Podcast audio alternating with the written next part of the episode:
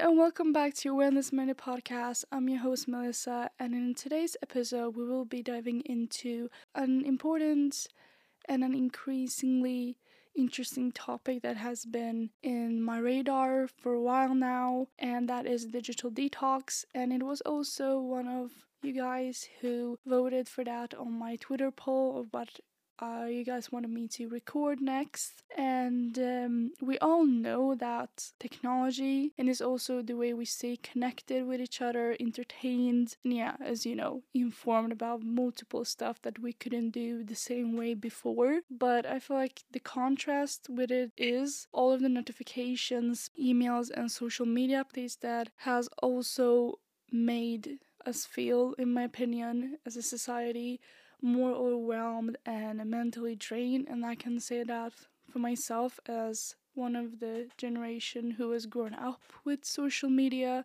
even if it was a bit later in my childhood, it was it has still been a part of my childhood and that's where the concept of digital detox comes in how how can these two contracts meet. So, if you don't know what a digital detox is, it's a break from screens and digital devices to reconnect with the real world. And it's also about finding balance and taking control of your tech habits. So, like, rather than them control you, it's so the first tip is to set clear boundaries, and that thing is to set times where you're tech free and for example, what I have used this tip is to have decided designated time off in my morning tech free. Like I do coloring books, I drink my morning coffee in the morning rather than to just a lot of the times I try to not use my phone and just leave it where it is. Bedtime table where it's charging. And I feel like this allows allows you to establish a healthier daily routine. It helps you become more aware of your of how you spend your time, but also like you don't become too distracted by all of these notifications, emails that you can always check later. And I think it just helps me personally to just not be stress stressed like the minute I wake up.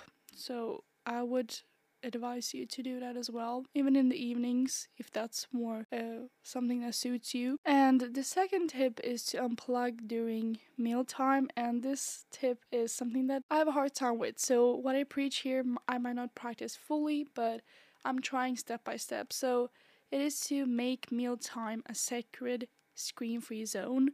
And this is not only one way to encourage you to eat mindfully, like to eat slowly if you have the tendency to eat fast and but also it strengthens your connections to your loved ones. If you eat breakfast with your family not everyone wants to or does that but it helps you become more aware of the people around you and that you can make more connection and feel closer to your loved ones is as I said, a hard one for me to swallow sometimes because I have a hard time not watching something while I eat because it's become a habit. But I always believe that each small step is one step that is huge and that will become something at the end. So, first, if I sound a little stuffy, I think I've almost caught a cold or I just feel a bit stuffy. I usually have these type of reactions with my nose, so if I sound a bit weird, that's why. But the th- third um, the third tip here is choose screen free activities. I think that this is also an important thing.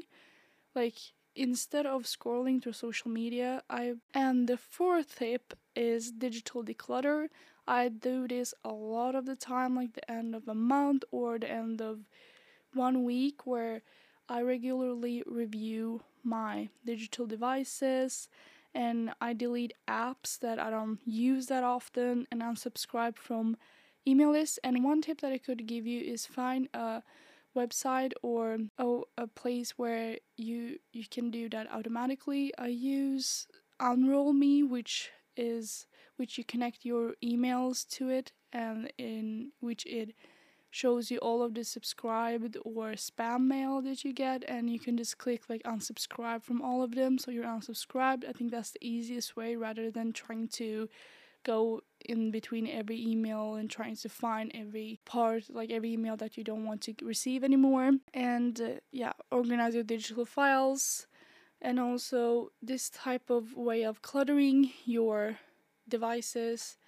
and maps it does really reduce the stress because then you know like where everything is. So most of the time my laptop or my phone i have everything in one order because then i know where everything is and which uh, helps you feel like you can do stuff much faster and you know like where to find things. But there's more. Uh, a digital detox honestly isn't just about disconnecting it's also an opportunity to reconnect with yourself and others. Added benefits to digital detox, and that is improved sleep. So, with less screen time before bed, normally, it can lead to better sleep quality and more restful nights. And as I've mentioned multiple times, reduced stress Stepping away from all of these constant notifications can help you reduce stress and anxiety levels. And with the notification thing, I think this is quite personal, but I usually don't have my notifications on on most of my social media because I find that I don't want it to control me and I, I can just use it whenever I want to. And usually, uh, when I contact people, it's not like I get announced it directly, so I usually just go into the app when I feel like I have the time. So instead of social media or your digital devices controlling you, you control them or like you use them in a balanced way.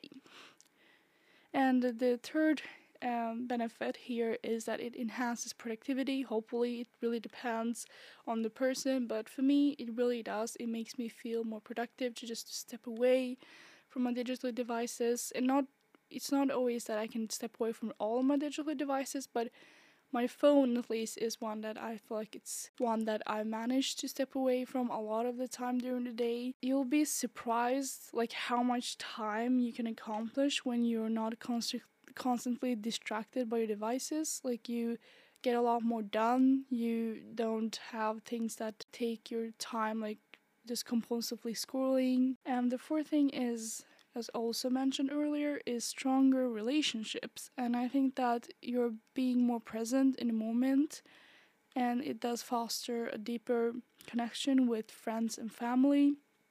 And I feel like that's one thing that I have as a goal to foster better relationships and digital detox is one way to do because when one person does it, sometimes another person follows what you do. So I think that's also one thing with digital detox. It becomes a community thing because a lot of people are starting to realize that we are over consuming, we're over dopamining ourselves with the, the devices, our devices, and it can be harmful at an extent, but of course, there's always good and bad with everything, so take what I say with your own interpretations. So, there you have it. A digital detox, as I said, is not just about ditching technology altogether, it's about using it more mindfully, and it's to start small and set achievable goals that makes you more prone to be less on your phone or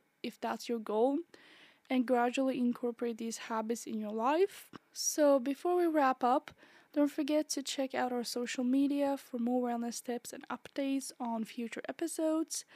You can find us on Instagram at Your Wellness Minute and on Twitter at Your Wellness Min.